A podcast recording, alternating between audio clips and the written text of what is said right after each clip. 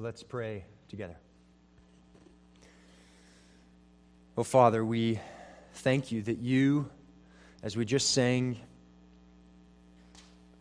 lead us always, and you lead us by interceding for us through your, through your Son, as he prays for us, as he ministers to us before you at your throne.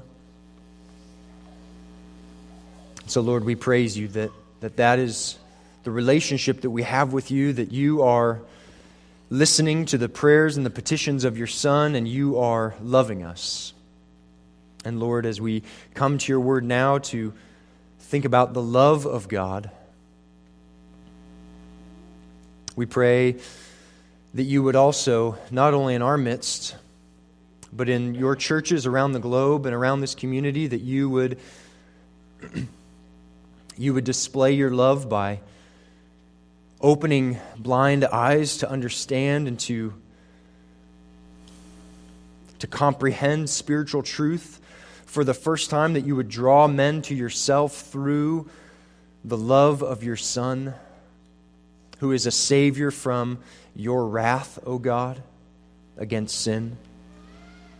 Lord, we pray for believers in this country and in other countries as we've prayed for the Congo and we pray for Russia and we pray for the Ukraine. Lord, we pray for believers there that you would cause them to be steadfast and immovable. Lord, that they would be abounding in your work. Part of that is declaring who you are to a lost and dying world around them your love and your wrath, your justice and your mercy displayed through your Son. Lord, we pray for the salvation of the president of Russia, and we pray for the salvation of the president of Ukraine. Lord, that you would draw them to yourself, that you would open their blind eyes to the beauties of Christ, that you would do what only you can do, that you would draw them to their knees, and that you would work a work of regeneration. Whether terrorists or civilians like us, Lord, we, we are those like those evil men in the world doing evil acts who need your transforming work. And so we pray that you would do it for your glory. We pray that you would protect innocent lives and that you would defend the innocent for your glory. In Jesus' name, amen. Amen. Well, if you have your Bibles, turn in them uh, with me to Romans chapter 8. Romans chapter 8, and we will be looking at primarily verses 34 through 39 this morning as we consider the perfection of God's love. Now, there's many passages that we could look to this morning uh, to think about the love of God, but as we've been for some weeks now looking at the book of Romans,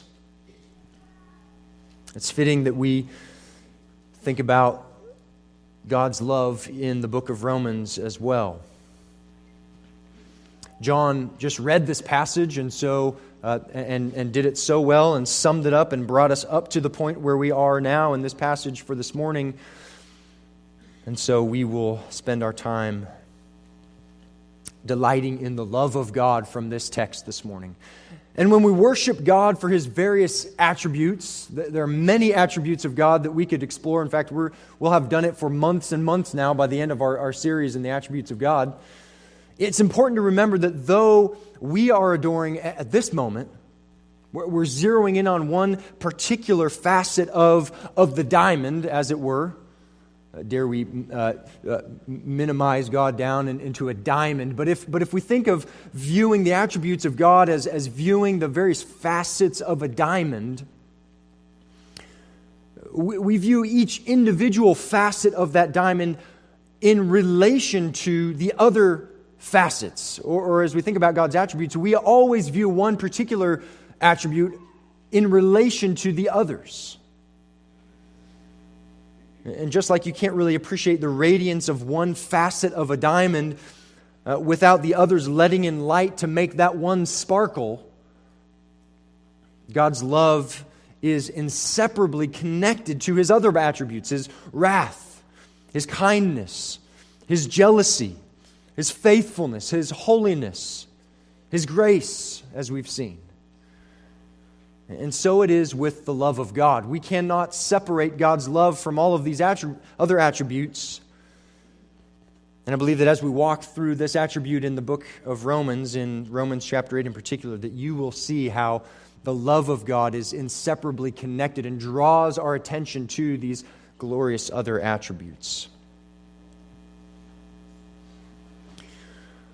Well, there was a missionary born in 1794 named Allen Gardiner. He was a missionary in, in several places, but uh, notably on the island of Patagonia.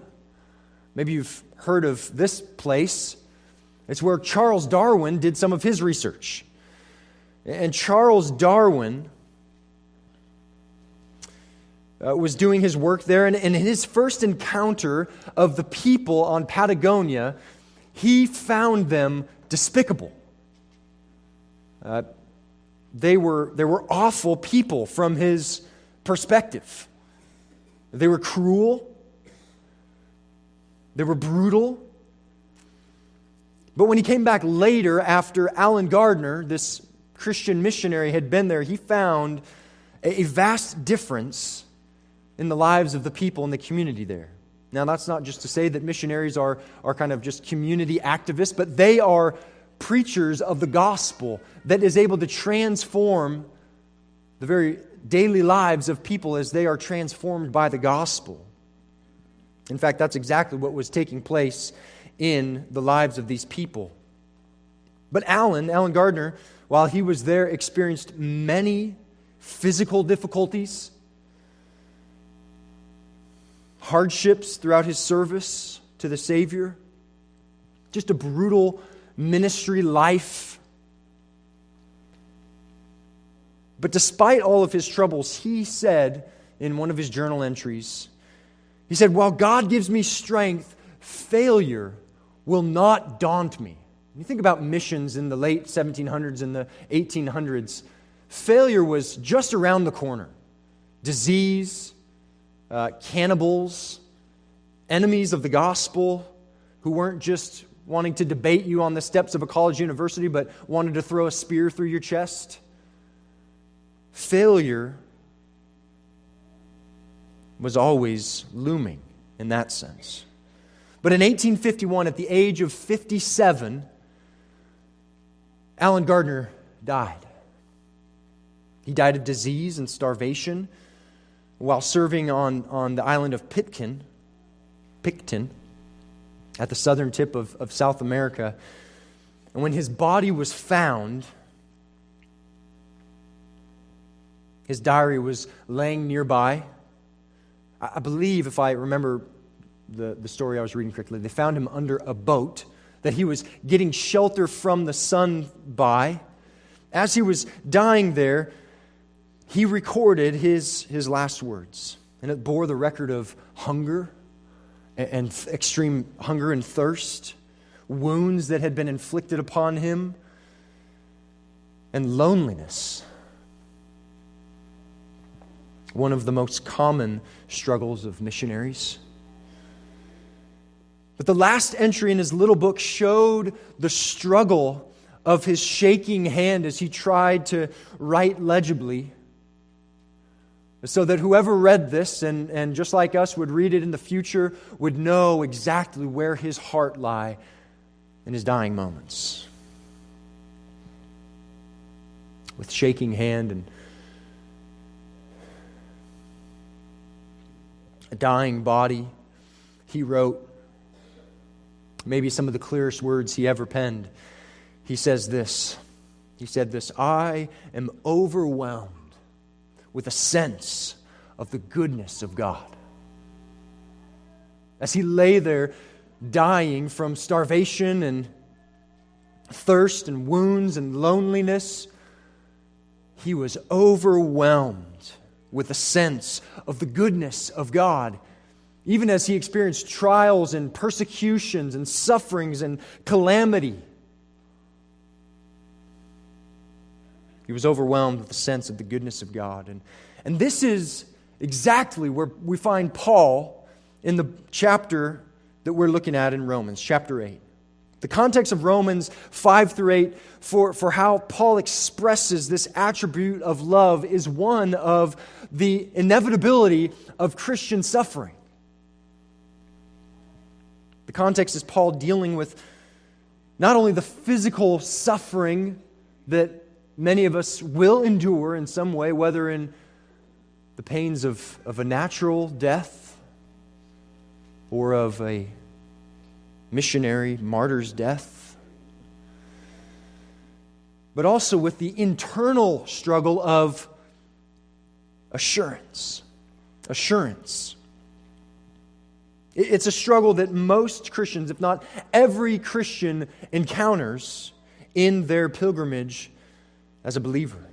Even those who've been following Christ for many, many years battle with the uncertainty about the reality of faith, the uncertainty about the reality of our faith and the genuineness of God's love for us. Sinclair, Sinclair Ferguson, Ferguson says this is the problem of assurance, quote unquote, the problem of assurance. That we, we battle with, we struggle with uncertainty about the reality of our faith. We can look to the cross and, and we say, okay, there's objective proof, but right now I'm struggling to believe that what, God, what Jesus accomplished is effective today because of what I'm experiencing today. And this is the problem, the struggle of assurance and trouble and hardship and persecution and famine and nakedness, sword, danger, all give a, a terrible feel for the, the range of suffering. As Paul says in Romans chapter 8, verse 18, the sufferings of this present time. There are sufferings in this present time that we are all experiencing in some way. And if you've not, you will. And Paul's life is evidence of that. No Christian, genuine believer escapes some suffering in this life as we walk with Christ. But what Paul wants us to remember, what we need to remember as those who are in Christ, is this. And this is what we see in Romans chapter 8. I love how Christopher Ash put it in his commentary in Romans 8. He says this We need to remember, as those who are in Christ, that Romans 8 begins with no condemnation by the wrath of God. If we're in Christ, we are not condemned and under the wrath of God. It, begins with no condemnation by the wrath of God and ends with no separation from the love of God in Christ. If we're in Christ, Romans 8 begins with no condemnation under the wrath of God. We are not condemned because Christ was condemned for us. And it ends with no separation from the love of God in Christ. The two key words in Romans 8 condemnation and separation. No condemnation, no separation. And this, brothers and sisters, this is the unbreakable tie that binds us to Him forever as we struggle through this life on our way to glory. And that inseparable, that unbreakable tie is the ongoing love of God toward his people. The ongoing, never ending love of God experienced by his people until glory. And so that's what we're going to look at this morning. But what is love? What is the love of God? As we read in 1 John chapter 4, verse 8, we see that God is love. We've, we've read that before, we've heard that in, in recent months. And, and the highest form of love described in the Bible or in the New Testament is the love captured in the word, you know it, agape. Agape love. And without looking at a, a, whole bunch of verses right now, let me just describe and kind of summarize these, this type of love for you. This type of love in the scriptures, and in 1 John in particular, is a self giving love. It is a self sacrificing love. It is a love that lays itself down for the needs and the good of others. And this is the love that describes this attribute of God. God, in his love, is self sacrificing. That's the quality of God's love. And it can be seen primarily through the gift of the Son by the Father. This is the self sacrificial, this is the self giving love of God. We see it in the self sacrificial death of the Son for those who were at enmity with Him, those who were enemies of God and have been made His friends. That is the ultimate expression of self sacrifice. To go as go to the extent of loving your enemies, not only doing good to them, but making them your friend. Amazing. And in the new life that he freely and sovereignly gives to those who were dead in transgressions and sins, in that new life, they get to experience the ongoing love of God. Not just the effects, but the present ministry of God's love toward us. And in Romans 8, we're going to see how. We're going to see how. It's fascinating to me that, that love is so central to God's existence that the apostle can say that God is love. Now, what he's not saying is that love is God. John is not limiting God's essence to love. We know that God is, is, is so many other things, but he's affirming that love is central to all that God is and all that he does. And so we know what love is love is self sacrificing, it is self giving, it's displayed in, in, the, in the work of Christ at the cross. And we know that He loves us, but the question is, how? How do we know that? How do we, believers, some 2,000 years after the death of Christ, know that He is love? How do we know that? How do we experience that? How does God love us currently? And, and as we battle, brothers and sisters, as we battle to believe in the finished work of Christ day by day, when the unfinished work of sanctification can be so discouraging, right? That's the battle. We, we, would, we affirm the, the finished work of Christ, but what we experience is daily struggle and discouragement over sin, over others' sin. Is it possible, in light of the finished work of Christ and the unfinished work of sanctification that can be so discouraging, is it possible, Paul is asking, and, and you have probably asked as well, is it possible that Satan or some circumstance or sin could possibly upend or overturn this act of love, this love of God for his people? We're going to answer that question. This morning, we're going to see the glorious attribute of God's love and the greatest exercise of his love, not only in the cross, but the other most glorious exercise of his love, which is his sustaining work of those he has redeemed with his son's precious blood. The sustaining work of his love for those that he's purchased with his son's precious blood. And so let's turn our attention now to this unbreakable tie, the love of God that holds us from Romans 8 34 to 35. That unbreakable tie that holds us is God's love for us in Christ. And we're going to see three things this morning. And the first thing that we'll see is from our text that John read this morning is verse uh, is found in verses 34 and 35.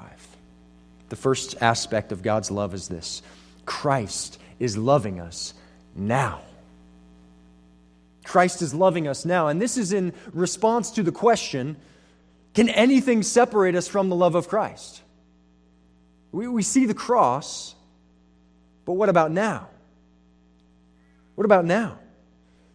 This is the grand kind of so what of Romans 5 through 8. Okay, great, Paul, we understand this doctrine of justification and, and sanctification. We've, we've been declared righteous, right.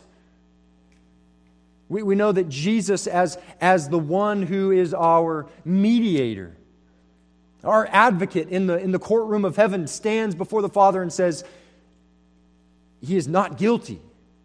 He is covered by my blood. He is now in me, and my righteousness now covers him. Okay, so, so what? Well, the first so what, as it relates to God's love, is that Christ is loving us now.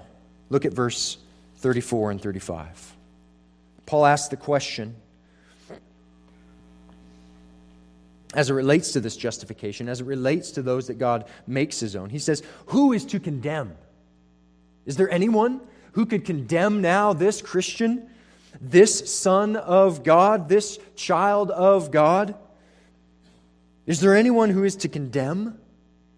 To finally be able to remove the, the innocent verdict? Turn it around and condemn him? Paul says, No way. Christ Jesus is the one who died, more than that, who was raised, who is at the right hand of God, who indeed is interceding for us. So Paul says, So who shall separate us from the love of Christ? Shall tribulation or distress or persecution or famine or nakedness? Christ is loving us now. Now, to understand this, I came across an illustration that I think was helpful. A husband or a wife might say of, of their spouse who, who's gone to be with the Lord, passed on, nothing could separate me from our love. And that's how you feel. Uh, of course, you feel that way. And it is right to feel that way. Nothing could separate me from their love. They have loved me. They loved me for 30, 40, 50 years. Nothing could separate that, that experience. What a sweet thing that that is.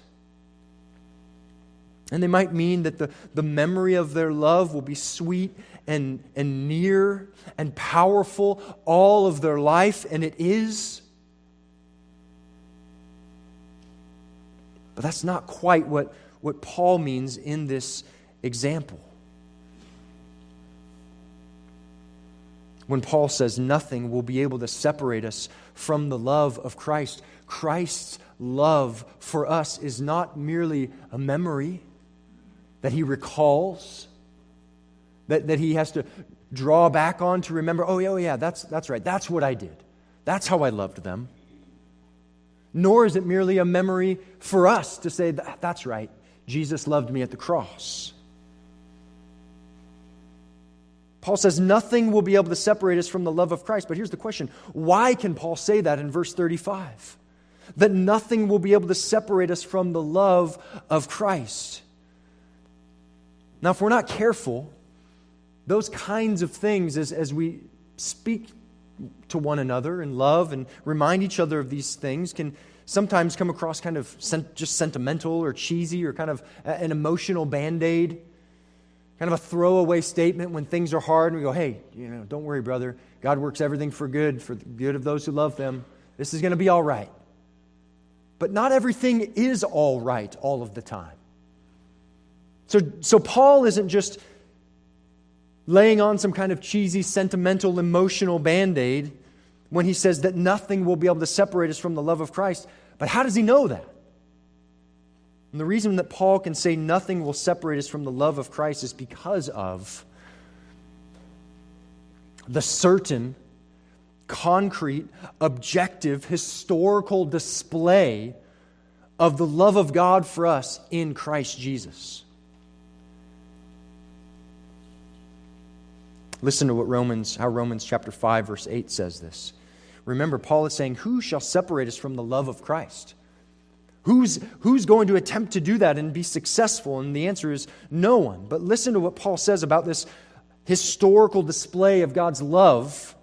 He says this, but God, and I'm going to kind of change the, tweak the translation a little bit, a little more wooden translation would be this, if you've turned there. But God is demonstrating his own love toward us in that while we were yet sinners, Christ died for us. When you read that in Romans 5 8, but God demonstrates his own love.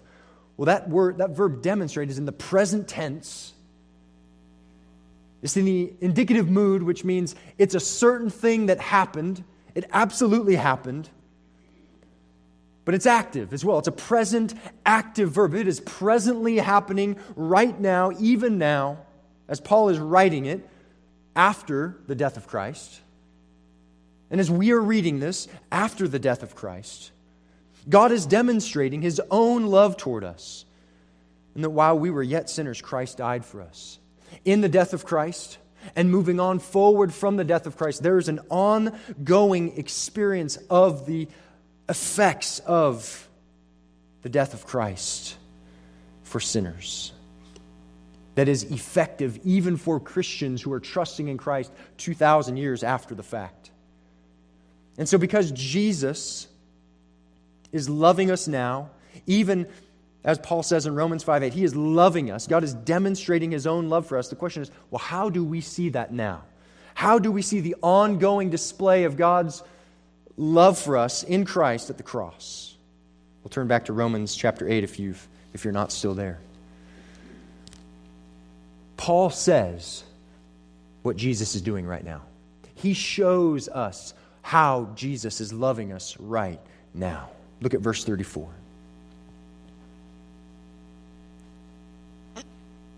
The, sec, uh, the, the next phrase after who is to condemn. Christ Jesus is the one who died. But more than that, who was raised, who is right now at the right hand of God. And Hebrews tells us that he is seated, which means his work of redemption is finished. He is at the right hand of God, who indeed is interceding for us. And we could say, right now, Christ is the one who died, who is at the right hand and who is interceding for us right now. And so he is still loving us right now. And how is he doing that? By interceding. He's at the right hand of God and is therefore ruling. He is interceding for us, which means he is seeing to it that his finished, his completed work of redemption does in fact rescue and save us, not only in our initial regeneration, our initial belief and trust in Christ, but hour by hour, moment by moment, day by day, struggle by struggle, sin by sin, humiliating and humbling confession of sin to one another, by confession of sin to one another. He is actively interceding for us, making sure that his work of redemption is intact, and to bring us safely to our eternal home. And so his love is not just a memory like ours of a loved one, but it is a moment by moment action by the all powerful, omnipotent, living Son of God who is alive, who is resurrected, who is interceding for us at the right hand of the Father to bring us to everlasting joy and to everlasting rest.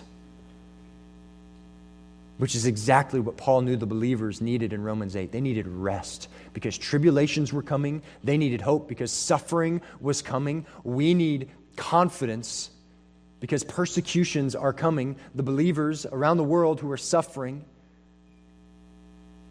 need to be reminded of the rest that Jesus has secured for them in his own blood that will be finally delivered when they are with him for eternity. And so often we think of what Jesus did for us at the cross.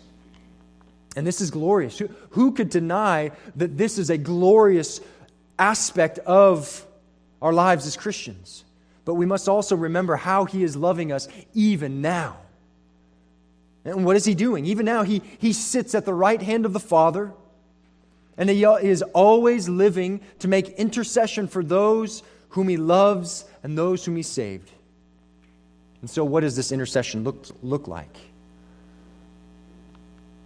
Well, when we are interceding for one another, when we are making prayers of supplication and petition on Sunday mornings as we pray for the needs of the body, we take our cue from Jesus, who is praying for his people, for his own, before the Father. When the accuser accuses your heart that Jesus could never love you, Look at, look at your sin. Look at how often you fail. Look at, look at how many times you've fallen this week. You failed to love your family or your friends, or you've been flaky again and you didn't pull through on that commitment, whatever it is. You, you bombed in that opportunity to share the gospel with that unbeliever in your life. Jesus could never love you when the accuser accuses. Jesus is there to say, No, no, no. My blood was poured out for that one. My work is finished, and I will bring it to completion. So, Satan, your circumstances, your sins cannot affect the ministry of Jesus on your behalf. As one author said, any accuser, Satan's circumstances or sins, they shrivel in stature alongside the risen Christ who is interceding for us at God's right hand.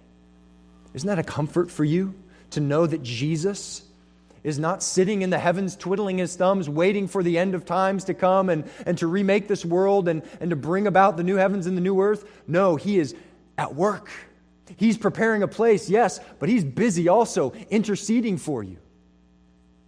That today you would believe and trust in Christ, that you would know the, the love of His Spirit who's been poured out on you richly to cause you to obey and to, to trust Him.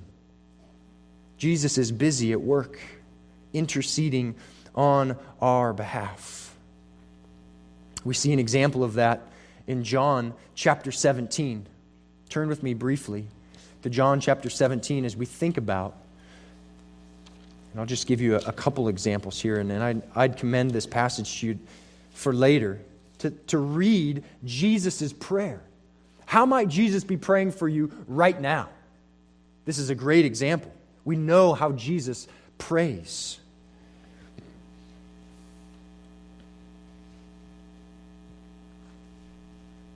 John chapter 17, starting in verse 13. He says, But now, as Jesus is praying to the Father right before his, his betrayal and his death, I am coming to you. And these things I speak in the world that they may have my joy fulfilled in themselves. He's praying for our joy. I've given them your word, and the world has hated them because they are not of this world, just as I am not of the world. I do not ask that you take them out of the world but that you keep them from the evil one. They are not of the world, just as I am not of the world. How might Jesus be praying for you? What prayer requests does he have on your behalf? Sanctify them in the truth, make them holy, make them effective. Sanctify them in, in the truth. Your word is truth. And as you have sent me into the world, so I have sent them into the world. And for their sake, I consecrate myself that they also may be sanctified in the truth. Jesus lived a holy life so that you might live a holy life by his Spirit's help. But he doesn't offer to you a carefree life either. He prays for you. That as you suffer, as we are sent into the world, that you would be strengthened. Don't despise the suffering when it comes. Remember that Jesus has prayed for that very moment of rejection, that your faith would hold fast and you wouldn't waver. When you're faced with temptation to lust or pride or envy or coveting or stealing or cheating, that Jesus has given you his word that if you store it up in your heart, it will sanctify you for the moment of temptation. He prayed that his word would be effective And that's how he's praying for us now. Second, we see that Christ is loving us now, but secondly, we see this love of Christ is effective. It produces the results that Christ intended. It is effective in protecting us from separation. Verses 35 and 39. What we see here as we turn back to Romans chapter 8 in verse 35 and 39 is that Jesus' love, or God's love, displayed through Jesus, is effective. But who is it effective for? Who does it produce results for? All people? Does God love all people universally in the ways that are being described in Romans chapter 8? Well, the answer has to be no. We know that there is common grace that God expresses to the world. In fact, in your sermon discussion guide, there's a reference, I believe, to Psalm 145 that describes how God gives food to all creatures. And we know that God provides rain for the whole earth. He even provides for the wicked what they eat and what they, where they will sleep. But this love, this protecting from separation love, is only for believers. God's love described in Romans 8 is a specific love for his people. That is those who according to Romans 8:28 love God and are called by God according to his purpose. Those whom God has loved and drawn out of darkness and made his own, placed his spirit within them and given them new life. This is a particular love. And this is the love as we read in Romans 8:35, who shall separate us from the love of Christ? And then scan down to verse 39. He describes that nothing will be able to separate us from the love of God in Christ Jesus our Lord. This is the kind of love that Ephesians 5:25 talks about. The kind of love that Jesus expresses toward his people in a particular way one that protects from separation or from removal from his love, from his care, is the love of Ephesians 5:25. Husbands, love your wives. Great. Okay, thanks. Convicting. I need to love my wife tonight or today. Husbands, love your wives as Christ loved the church and gave himself up for her. Christ loves who? Who? The church. Christ loves the church. And he gave himself up for her. So, who is the church? It is all of those who are believing in the finished work of Christ, the work of redemption. This is the love that Paul is describing here. It's Christ's love for the church, for his bride. Christ has a love for all, and he has a but he has a special saving, preserving love for his bride, just as a husband has a particular love for his particular wife, and vice versa.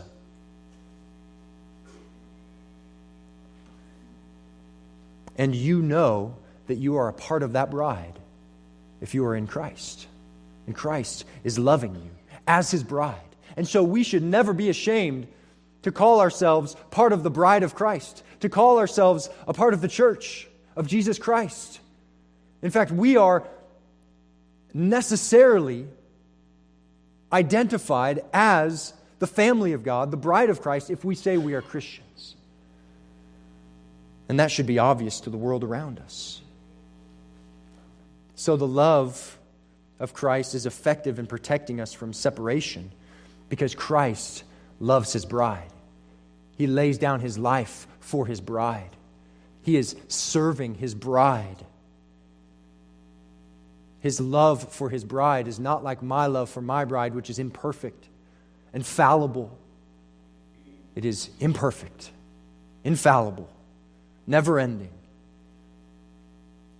He is always living with his wife according to knowledge, in an understanding way. He is always doing what is best and right and good for his people.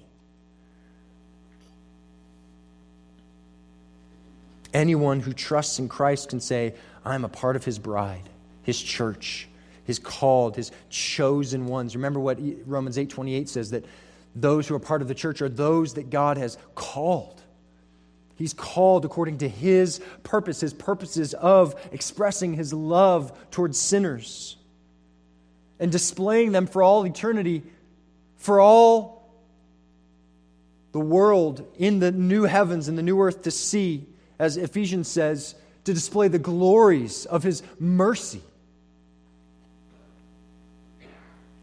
We can say, I'm a part of His bride his called ones, his chosen ones, the ones who according to Romans 8:35 are kept and protected forever no matter what. So this morning believer, you need to affirm that, reaffirm that in your heart and mind. Lord, I believe that you will keep me. You will protect me, and you have given me all of the resources that I need to obey and to live in light of what you have done and what you've accomplished. I believe and help my unbelief. God will keep and protect forever, no matter what. This love of Christ is effective in protecting us from separation. But what are the things that might try and separate us? What are these enemies? What are these adversaries that might seek to separate, to, to undo the tie, undo the knot that Christ's love has from believer to God, the, the, the bond that is there. Well, third, we need to see that this love does not spare us from the troubles of life or calamities in this life, but brings us safely through them to everlasting joy with God. This love doesn't spare us from brokenness, pain, but it delivers us through them. Verses 36 and 38 and 39. Look at what he says, starting in verse 35 again. Who shall separate us from this love of Christ? Shall tribulation or distress or persecution or famine or nakedness or danger or sword? As it is written, verse 36 For your sake we are being killed all the day long. We are regarded as sheep to be slaughtered. But then he says in verse 38 For I am sure that neither death, nor life, nor angels, nor rulers, nor things present, nor things to come, nor powers, height or depth, or anything else in all creation will be able to separate us from the love of God in Christ Jesus our Lord. So, what kinds of things does Paul have in mind when he talks about calamities, things that might seek to separate us from the love of God in Christ? Tribulations, distress, troubles, persecution. We could have a foreign nation in our country dropping bombs on our buildings, rolling tanks down our streets. That could happen. It could. Could that separate us from the love of Christ? Would that somehow signify that God has now removed his saving work from his people's lives? What about famine? What about not having enough money to clothe your children? Could that happen? Or danger or sword, as it is written, for your sake we are being killed. And Paul, in, in, uh, he quotes Psalm 44 in, in verse 36. It's a psalm of suffering in the life of God's people, probably in exile. And Paul makes the testimony of the psalmist his own. We are being killed. But the psalmist still knows that he belongs to the Lord. And so what Paul says is that death will happen to us, but it won't separate us. All of these things may happen to us. Death will happen to us, but it will not destroy us because of Christ's powerful work of love in the past and right now. And because of that, in the end, Paul says, we win. We win. In fact, Paul coins a, a new phrase in verse 37. Look at what he says. In view of all of those things that might seek to separate us from the love of God in Christ, he says, No, in all these things, we are more than conquerors. He makes up a new word, huper nikao. We are super conquerors, super conquerors. He made up a word to describe the, the kind of overwhelming victory that believers will experience in Christ through these sufferings. So when Paul says in verse 35 and 39 that the sword or accusers or circumstances will not separate us from the love of Christ, he means, he means this. Even if we are killed, we are not separated from the love of Christ. And that's what believers in Russia need right now. As I was FaceTiming with my friend in Russia, he said, Pray for us as believers. Pray that even though we're likely to lose our jobs, he works for a government bank who threatened if you post anything on social media, you will be terminated immediately about the war happening right now in Ukraine. He said, Pray for us that we would believe that this is what we've been made for. We've been built for this moment as a church to suffer for the glory of God. Pray for us. And even in the face of war and death, that we will not be separated from the love of Christ, that in fact we are experiencing the love of Christ right this second as He sustains us, as He sustains our faith. And so the sum of verses 35 to 39 is this Jesus Christ right now is powerfully loving his people moment by moment with a love that does not always rescue us from disaster. It doesn't. That's what Americans love to believe that we are somehow owed some carefree life without any pain, without any disaster without any hardships, without any suffering. That's what my generation thinks. But that is not what has been promised. But what has been promised is that, again, Christ is powerfully working with omnipotent power, moment by moment, with a love that doesn't rescue us from disaster, but protects us and preserves us for everlasting joy in His presence.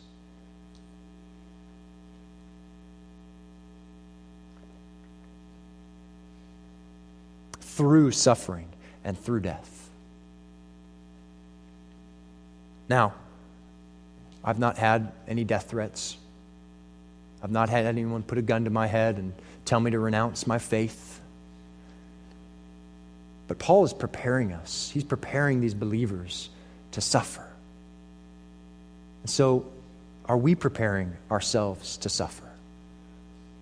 Maybe persecution like what the church in Ukraine is experiencing, or the church in Russia is experiencing, or the church in Congo is experiencing, or around the world in any other number of countries. Maybe that's not what we'll experience right now. But are we preparing our, our children to receive persecution in the workplace or in their schools by helping them see that Jesus will be faithful to his promise when they suffer, that if they will if they will stick with Christ, if they will trust in Him and not let go and not waver from Christ, that He will sustain them? Or are we padding their lives so much with the comforts and the pleasures of this life that when suffering comes, it will completely devastate their lives? Because we've sought to protect them from every little discomfort and not expose them to the real world and given them a view of eternity that, that pain is coming, but glory is also coming. I know I need to do that as a father. Now, sometimes it can be difficult for us to comprehend these attributes of God. Some, something like Jesus is interceding for us right now. We can't see that. Now, maybe you can close your eyes and picture that. And that's a pretty glorious thought, isn't it? the Son of God, who is God Himself, doing such a humiliating, humbling thing as interceding for sinners like us. And if the Father and the Son and the Spirit weren't in the same accord, you'd think the Father would be like, Jesus, do you know who these people are? Do you have any idea who you're asking for? But no, He lives to intercede for us. Remember that, that He is working and praying for you, for your perseverance and your endurance now. He is loving you in that way. Sometimes it's difficult for us to comprehend that. Or, or, God loving us and caring for us when so many things seem to go wrong in our lives. with pain and suffering and betrayal. Some of you are experiencing those very things in real time, in, in extreme ways right now physical pain, suffering, uh, the prospect of, of, of a disease that may take your life. Some of you have been betrayed. Maybe you're thinking, I don't know if, I've, if I ever really have tasted the goodness and the love of God, or, or am I seeing that in any way right now? Listen to these words of one author. To you who say you've never tasted the love of God or the goodness of God, this is John Piper. He says, I say, you have tasted many of its appetizers. Have you ever looked up at the sky? Have you ever been hugged by a friend? Have you ever sat in, the, in front of a warm fire? Have you ever walked in the woods or sat by the lake or lain in a summer hammock? Have you ever drunk your favorite drink on a hot day or eaten anything good? Every desire is either a devout or a distorted enticement to the glory of heaven. You say you haven't tasted God's love? I say you have tasted the appetizers. Go on to the meal, go on to God Himself. And how we do that is by hearing the words of Jesus, who says to His people, who says to strugglers and saints, He says, Come to me all who labor and are heavy laden. Believer, are you laboring? Are you heavy laden? Are you burdened by your sin and by the struggle of life? And, and you're struggling to grasp and to appreciate the ongoing work of Christ for you right now or to believe that it's true? He says, Come to me. Take my yoke upon me. Learn from me, and I am gentle and lowly, and I will get, uh, and you will find rest for your souls. For my yoke is easy and my burden is light. If you want to experience and know afresh the love and the care and the intercession and the comfort of God for you, come now to Christ, dear saint. Lay your burdens at his feet. Pour out your heart to him. Cry out to him for comfort and for a reminder of his goodness towards you. Remember the cross. Remember that Jesus knows your every prayer request and he is interceding for you. And be reminded in that that you can pour out your needs and your requests to other believers who will double up on those prayer requests. Come to Christ. Lay your burdens on him. Trust Christ. Again, and for those who've never trusted Christ, come to him. The book of Romans tells us, as we heard last week, that the wages of sin is death. But the free gift of God is eternal life in Christ Jesus. The wages of your living right now in, in refusing to surrender to Christ as King is only going to pay death and condemnation Romans 8 1 does not apply to you if you are not hiding in Christ and have not come to Christ and confessed your sin to Him. There is condemnation for those who are not in Christ Jesus. But if you will come to Him, He will save you, He will give you rest, He will forgive your sins. If you will confess that He is Lord and bow your knee to Him, He will draw near to you. But if you go on in your sin, if you refuse Him, His judgment lies upon you. And you don't know if today might be your last day. You don't know how many seconds or minutes or hours are left in your life.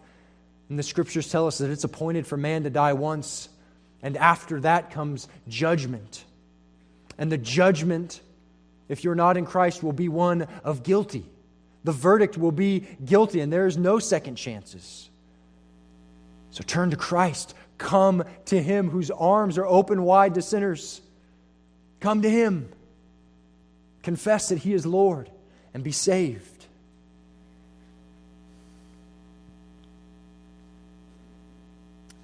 As we think about applying this text, brothers and sisters, because this love of Christ as He is interceding for us and praying for us, ministering to us before His Father, this is for you. This is for Christians. This is a, a comfort to you. This is a balm to your weary soul to know that Jesus lives. He's busy ministering for you. In all these things that could seem to defeat God's people, circumstances or suffering or sin, God and his elect, whom he loves, remain inseparable. Now and forever. And this is God's love on display, and He will not let you go. And so, how does that affect our lives together? Well, love, if we've experienced the love of God, here's the first way, first thing to think about that having experienced the love of God in Christ and in our salvation and knowing what He is doing for us right now, it fervently and sacrificially loves others in the church. That's what we're called to, to fervently love one another with zeal. And because the gospel, it not only reveals or displays the love of God, but it prompts us to love each other as God loved us. And so, do you see this love for the church in you? Do you? Examine yourself for, for the practical fruits of love in this way. Do you love? I don't mean just in word and when you're on the street and go, oh, yeah, I love Gold Country Baptist Church. It's a great church. It's a great church. Nice people there, super friendly. I love that place. But do we have love that is expressing itself like Jesus, taking our cues from Him, praying for one another, sacrificing for one another, showing up for one another when we're in need, when we know someone's discouraged? Let's excel in that. Here's another question How has love cost you time and money and energy? John says, Let us not love, in 1 John 3:18, let us not love in word neither in speech, but in deed and in truth. In deed and in truth. Do our deeds and our expressions of love for one another show that we truly love like Christ? It costs us something. If you're too busy to love others in practical ways, it's probably going to cost you something. It might cost you your video games. It might cost you your hobbies. It might cost you a little less vacationing.